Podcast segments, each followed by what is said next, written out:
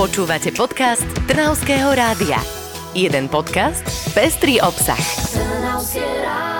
Začiatkom novembra sú dni čoraz chladnejšie a kratšie. A z histórie poznáme, že tento čas aj u našich predkov patril rozprávaniu príbehov, niekedy možno aj desivých. My sa dnes k tejto tradícii pridáme. V štúdiu sedíme s kus historičkou Emiliou Balachovičovou. Ahoj. Ahojte. Ahoj. Dnešný podcast patrí Šintavskej bosorke, ale poďme najprv na to miesto. Bavíme sa o Šintave, a teda o obci, ktorá je nedaleko Serede a máme tam aj hrad. V súčasnosti je Šintavský hrad súčasťou Serede, je na jej okraji a v minulosti to bol vodný hrad, čo teda nebolo také obvyklé, vodných hradov máme pomerne málo a bolo to také obranné miesto na hraniciach váhu, kde si vytýčili také rozhľadňu, aby mohli dobre vidieť obyvateľia do širokého okolia, či nehrozí nejaké nebezpečenstvo. Práve tento hrad neskôr bol obývaný a keďže sa zmenila situácia v období novoveku a šlachtici už viacej uprednostňovali komfort pred hrubými a chladnými múrmi hradu, tak ho prebudovali na kaštiel. Šintavský kaštiel teda v súčasnosti sa nachádza v Seredi a jeho súčasťou je aj krásny anglický park. Je žiaľ v dosť hroznom stave, ale vzniklo občianske združenie, ktoré sa snaží získať e, finančné prostriedky na jeho obnovu vo veľkej miere a to je naozaj chválihodné vhodné, sa aj snažia širokej verejnosti sprístupňovať informácie o bývalých majiteľov práve Šintovského hradu. Toto občianske združenie nedávno prerobilo aj portál tohto hradu a chystajú sa aj ďalšie aktivity. Občania si môžu kúpiť portrety šlachticov, ktorí prebývali na Darom kašteli a tým podporiť rekonštrukciu hradu. Ale späť k šintavskej bosorke. Ako tento príbeh začal? Určite by som vám rada predstavila Annu Rosinu Listiusovu, ktorá bola šlachtického pôvodu a nielen takého obyčajného, bola dokonca neterou Mikulaša Oláha, veľmi známeho arcibiskupa v Trnave, pretože tu pôsobil ako jeden z prvých arcibiskupov po presťahovaní Ostriomského arcibiskupstva do Trnavy. Bol to veľmi vzdelaný muž, ktorý sa snažil vzdelávať obyvateľov mesta, bol jeden jeden z tých, ktorý práve zavolal eh, jezuitský rád do Trnavy, aby sa starali práve o vzdelávanie mladých mužov. Vytvoril tu aj Olahov seminár, kde mohli študovať muži teológiu a ďalšie vzdelanie. No a to je taký ten kontrast medzi práve arcibiskupom a jeho neterou, pretože Anna Rosina Listiusová je známa ako šintavská bosorka. Už v mladosti sa u nej prejavovali nielen sadistické, ale psychopatické sklony. Vieme to dokonca aj z listovej korešpondencie medzi Stanislavom Turzom, jej budúcim manželom a jeho rodinnými príslušníkmi, kedy ho odhovárali od sobaša s touto ženou, pretože sa báli toho, že nie je úplne stabilnou, aj napriek tomu, že je šlachtického pôvodu a finančne dobre zabezpečená. No a nakoniec teda Stanislav Turzo si nedal poradiť od rodiny a Anu Rosinu si vzal. A vzhľadom na to, že Turzovci boli dosť silná šlachtická rodina už v 16. storočí v Úhorsku, tak určite nešlo o to, aby si zväčšoval majetky, ale naozaj tam išlo o sympatie. Tak možno aj Turzo mal nejaké sklony, o ktorých nevieme. No vzhľadom na to, ako ďalej sa vyvíjal ich vzťah, je jasné, že Stanislav Turzov nepodporoval práve práve sklony manželky a snažil sa im čo najviacej zabrániť, e, čiže stále bolo tento jej sadizmus a mučenie ľudí držané iba v úzkom okruhu práve na Šintánskom hrade. A rozhodol sa svoju manželku odviezť na hrad Tematín, to bol ďalší hrad, ktorý patril práve pánstvu Turzovcov. A tam ju väznil v domácom väzení nejaký čas, aby naozaj sa chýry, ktoré sa šírili, ďalej nerozvíjali a zároveň, aby možno trošičku skrotli ocitla jeho manželka. Tým, že tá láska medzi ním bola silná, čo dokazuje určite aj ich potomstvo, keďže spolu splodili troch synov a jednu dceru. Nakoniec manželku prepustil z tohto väzenia a nehal ju žiť stále na pánstve v Šintave až do roku 1625, kedy, ako sa dozvedáme z viacerých dokumentov, za zvláštnych okolností zomrel Stanislav Turzo a teda sú pripisované práve tieto zvláštne okolnosti jeho manželke Ane Rosine. Čo teda urobila, aby sa pričinila k jeho umrtiu? Vzhľadom na to, že pochádzala na Rosina z šlachtického rodu a Turzo takisto bol šlachticom veľmi uznávaným, tak e, aj keby sa vedelo o tom, čo sa medzi nimi udialo, tak e, sa tieto správy nemohli šíriť ďalej, čiže boli stále uzavreté v takej tej tajomnej skrinke, ako to poznáme, aj zo súčasnosti, že pokiaľ ide o exponované osobnosti, tak e, tie ich excesy sú vždy udržiavané v tajnosti. Ale nejaké konšpiračné teórie asi poznáme, nie? Práve to, že nemáme viacej informácií, tak to vedie k určitým konšpiráciám. Stanislav Turzo zomrel v kúpeľnom meste Piešťany. Keď sa museli zliečiť, tak asi mal teda nejaké prí príznaky choroby, ktorá bola dlhotrvajúca. Nakoniec teda v Piešťanoch skonal. To znie ako taká dlhotrvajúca otrava, ale kto vie, ako to bolo, nemôžeme si domýšľať. Áno, je to jedna z tých konšpirácií, ktoré sa objavujú v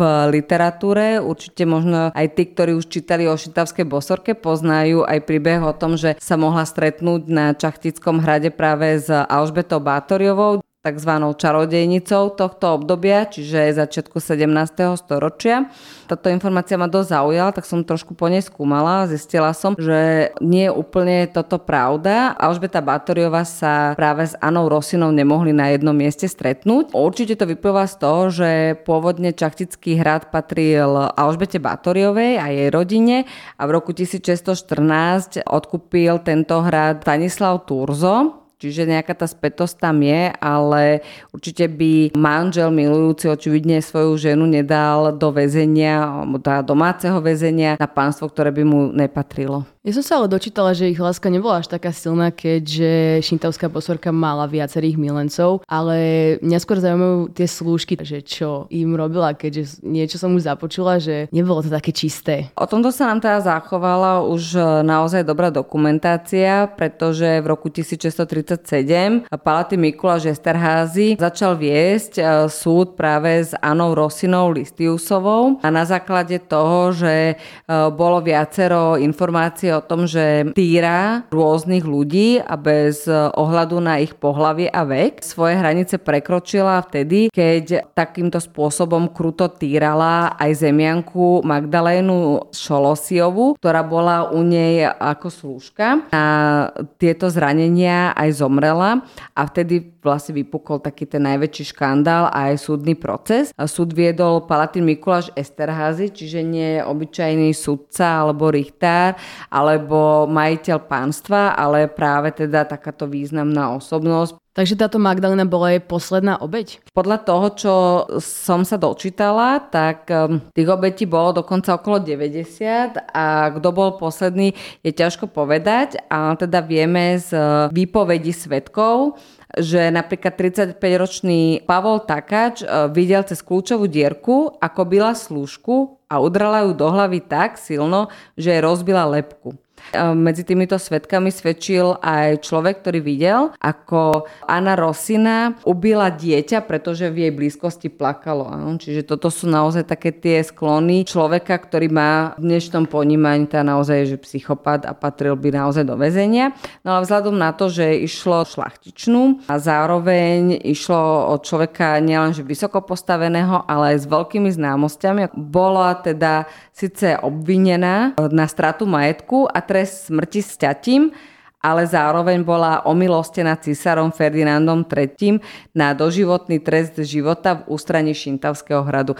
Ja by som sa ale spýtala na to, že prečo sa o nej hovorí ako o bosorke, lebo dobre, vrahyňa možno zrejme bola aj podľa týchto dokumentov, ale prečo bosorka? Pretože tie činy boli na ten čas, kedy ona žila, naozaj nepochopiteľné a určite sa hľadali tie súvislosti v tom, že prečo to v podstate robí. Ak sa vrátime k Alžbete Bátoriovej, tak vieme, že vraždila či už panie alebo deti pre ich krv, lebo chcela žiť väčšine práve Anna Rosina bola považovaná za bosorku pre tie nepredstaviteľné činy. A nielen to, že sa stretávala s rôznymi milencami po večeroch, ale zároveň je známa tým, že si na ten svoj hrad na, v Šintave volávala rôzne bosorky, spolu čarovali po večeroch, aspoň teda tak sa to povráva. Mňa by zaujímalo, že teda mala troch synov a jednu dceru, že či mali nejaké tušenie o tom, že ich mama má takéto sklony. Je určite jasné, že museli o týchto jej aktivitách vedieť, pretože spolu nažívali. A čo je ešte zaujímavé, tak e, práve e, manželia Turzovci nemohli mať dlho deti a povráva sa aj to, že rôznymi spôsobmi sa snažila pričarovať práve to oplodnenie. A na Rosina, ako vidíme, tak sa je to aj teda úspešne podarilo, keďže nakoniec mali spolu 4 deti. Vychovávali e, nejaký čas spolu, ale v roku 1625, keď zomrel Stanislav Turza, tak veľmi krátko na to sa opäť Anna Rosina vydala a tentokrát za šlachtica Štefana Pongrányho, ktorým už deti nemala, ale teda on ich potom ďalej vychovával. Aký bol osud tohto manželstva? Aj ten zakrátko záhadne zomrel. On tiež prišiel na to, že s ňou nie je všetko v poriadku a asi rok po svadbe ju vylúčil zo svojho závetu. A to na základe toho, že on ochorel a ležal v posteli a miesto toho, aby sa o neho starala, tak mu dokonca zobrala lieky a preto ju vytrhol zo svojho závetu a povedal, že keď ona teda sa k nemu takto správa, tak on jej vôbec neverí a že nebude po ňom nič dediť. Spomínala si už, že ju nakoniec odsudili na sťatie a tiež na prepadnutie majetku. Došlo k tomuto? Prišlo skôr tomu rozhodnutiu, že miesto sťatia bude omilostená a na doživotný trest v domácom väzení. Samozrejme to súviselo nielen teda s jej postavením, ale aj zároveň kontaktmi jej rodine na cisárskom dvore. Keď sa pozrieme do minulosti, tak eh, z takých bežných vedomostí určite vyplýva to, že bývalí čarodenické procesy a bývalo to skôr naopak, že niekto sa chcel zbaviť nejakej ženy a preto ju označil za čarodenicu a tým pádom ju popravili. Tuto to bol skôr opačný príklad, ale mohli by sme si teraz rozobrať komplexne tému čarodejníc. Toto slovo sa e, čarodejník a čarodenica objavuje už v období stredoveku, kedy vznikajú také tie prvé, že kvázi heretické združenia. To znamená, že vznikli nejaké spolky, ktoré išli proti tomu strednému prúdu rímskokatolického vierovýznania a práve títo heretici boli obviňovaní nielen teda, že z nepravej viery, ale zároveň aj z nejakých tých uh, mystických skúseností.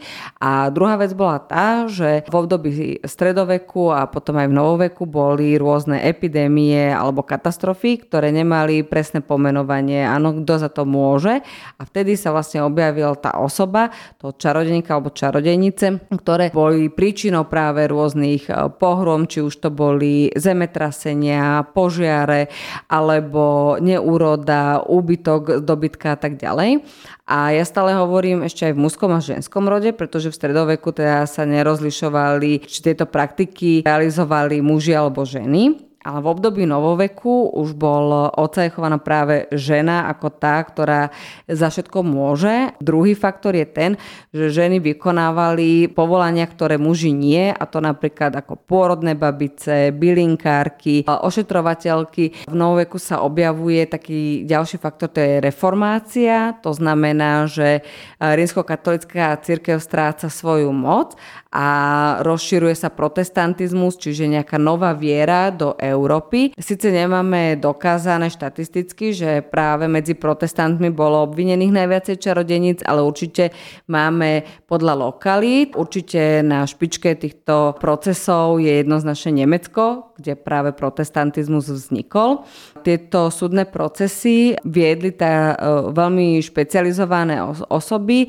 Neboli to teda sudcovia, ale tzv. inkviz inkvizítori, ktorí presne poznali, ako čarodenicu rozlíšiť, akým spôsobom ju mučiť, aby sa priznala, a aké znamenia má na tele, ktoré e, dokážu čarodenicu identifikovať, no a potom zároveň vedeli aj presne, ako majú e, súdiť e, dané ženy. Takým veľmi obľúbeným spôsobom, ako bolo identifikovať ženu, bolo to, že ju dali do vody a v prípade, že sa utopila, tak čarodenicou nebola a ak prežila, tak bola čarodencov. To znamená, že tá žena mala jednoznačne verdikt smrti v tom, aj v tom prípade.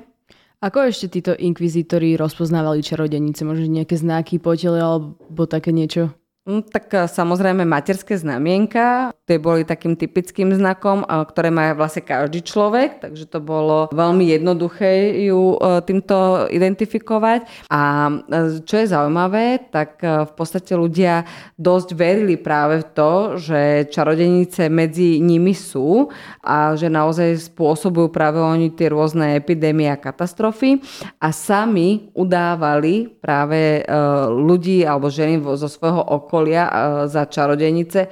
Nebolo to možno niekedy také, že sa nejaké susedy chceli zbaviť, tak ju teda nahlásili, že si myslia, že je čarodejnica? No, tak e, to presne bol ten prípad e, tuto našich čarodeníc okolia, ružindolských bosoriek, kedy presne susedia závideli, že niekto sa má lepšie ako oni a presne takýmto spôsobom udali dve ženy z Ružindola a teda tie boli aj mučené, odsudené a upálené nakoniec. Emily, spomínala si Nemecko, tak určite sú známe čarodenice po celom svete. Tak máme nejakú také, že možno nejaké také najznámejšie? Určite vo filmových spracovaniach alebo knižných sme našli čarodenice, ktoré presne nadvezujú na tú históriu. Tým by som napríklad uviedla čarodenice zo Salemu, čo boli naozaj reálne ženy, ktoré teda skončili e, svoj život predčasne a ľudia v Saleme verili práve v ich magickú silu a že sa teda stretávajú práve za účelom čarovania alebo bosoradstva. A určite by som ešte dala do pozornosti e, lokalitu v Nemecku, kde prišiel inkvizítor, povedal, že teda keď máte nejakých takých ľudí, ktorých upodozrievate, že môžete mi ich nahlásiť. A on obžaloval toľko žien, že tam tá populácia ľudí naozaj klesla úplne na minimum.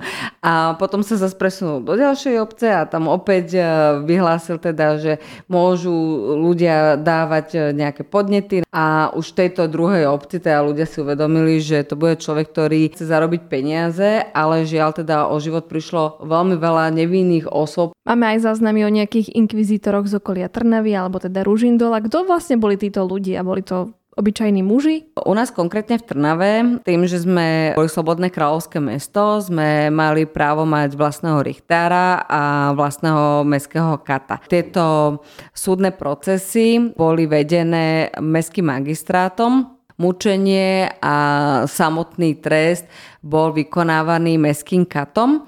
U nás teda konkrétne na Radnici v súčasnom západnom krídle býval mestský kat, ktorý bol uznávanou osobnosťou mesta, čiže bol veľmi dobre platený, mal vlastne najlepšie miesto na bývanie v Trnave, pretože nikto iný nebýval na Ratnici, ani samotný Richtár. Práve mestský kat teda sa mal starať o väznice a zároveň teda aj mučenie a vykonávanie trestov. Čiže e, práve e, mestský kat a mestský magistrát zodpovedali aj za súdne procesy s čarodenicami a samozrejme takýmto procesom sa nevyhla ani Trnava. Nie každý mohol si zadovať zavážiť kata a preto ten náš Trnavský práve slúžil na vykonávanie či už toho mučenia alebo samotného trestu nielen v Trnave, ale v širokom okolí. Bol to v podstate človek, ktorý naozaj veľa času musel tráviť e, tzv. služobnými cestami do okolitých miest, napríklad aj do kráľovského mesta Senice a teda práve aj Trnavský kat bol ten, ktorý vykonal trest upálenia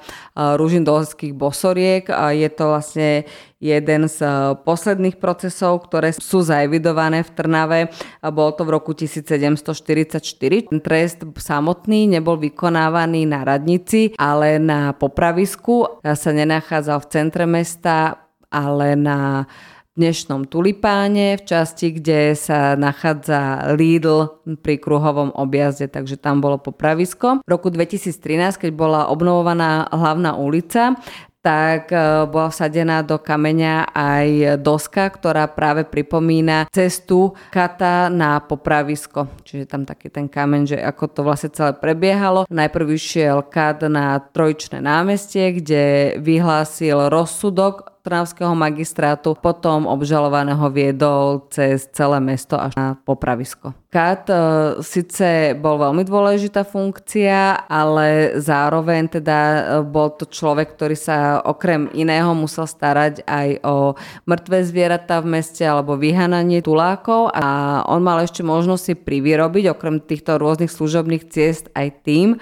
že ak bol niekto obžalovaný, a bol teda vydaný nejaký rozsudok. Bol to rozsudok, ktorý bol veľmi krutý, ako napríklad e, obesenie alebo upálenie tak e, pokiaľ ten obžalovaný alebo jeho rodina podplatili kata, tak bol schopný tento trest nejakým spôsobom tomu človeku uľahčiť tým, že mu napríklad predtým zlomil väz alebo niečo urobil také, aby ten človek aspoň tak dlho netrpel. Tieto tresty boli sami o sebe veľmi kruté. Oni mali byť takou výstrahou pre ľudí, čiže preto sa napríklad volili aj také tie veľmi kruté spôsoby, ako je upálenie, lebo vlastne ono to, ten samotný človek nie je upálený, ale skôr je udusený tým ohňom a tým dymom, ktorý vlastne sála z tej hranice. Takže to boli veľmi, veľmi kruté tresty. V dnešnom podcaste sme si prešli možno aj temnú, možno aj odvrátenú, ale rovnako zaujímavú časť histórie nášho regiónu. Ďakujeme Emílii Valachovičovej za rozhovor. Ďakujem vám za pozvanie.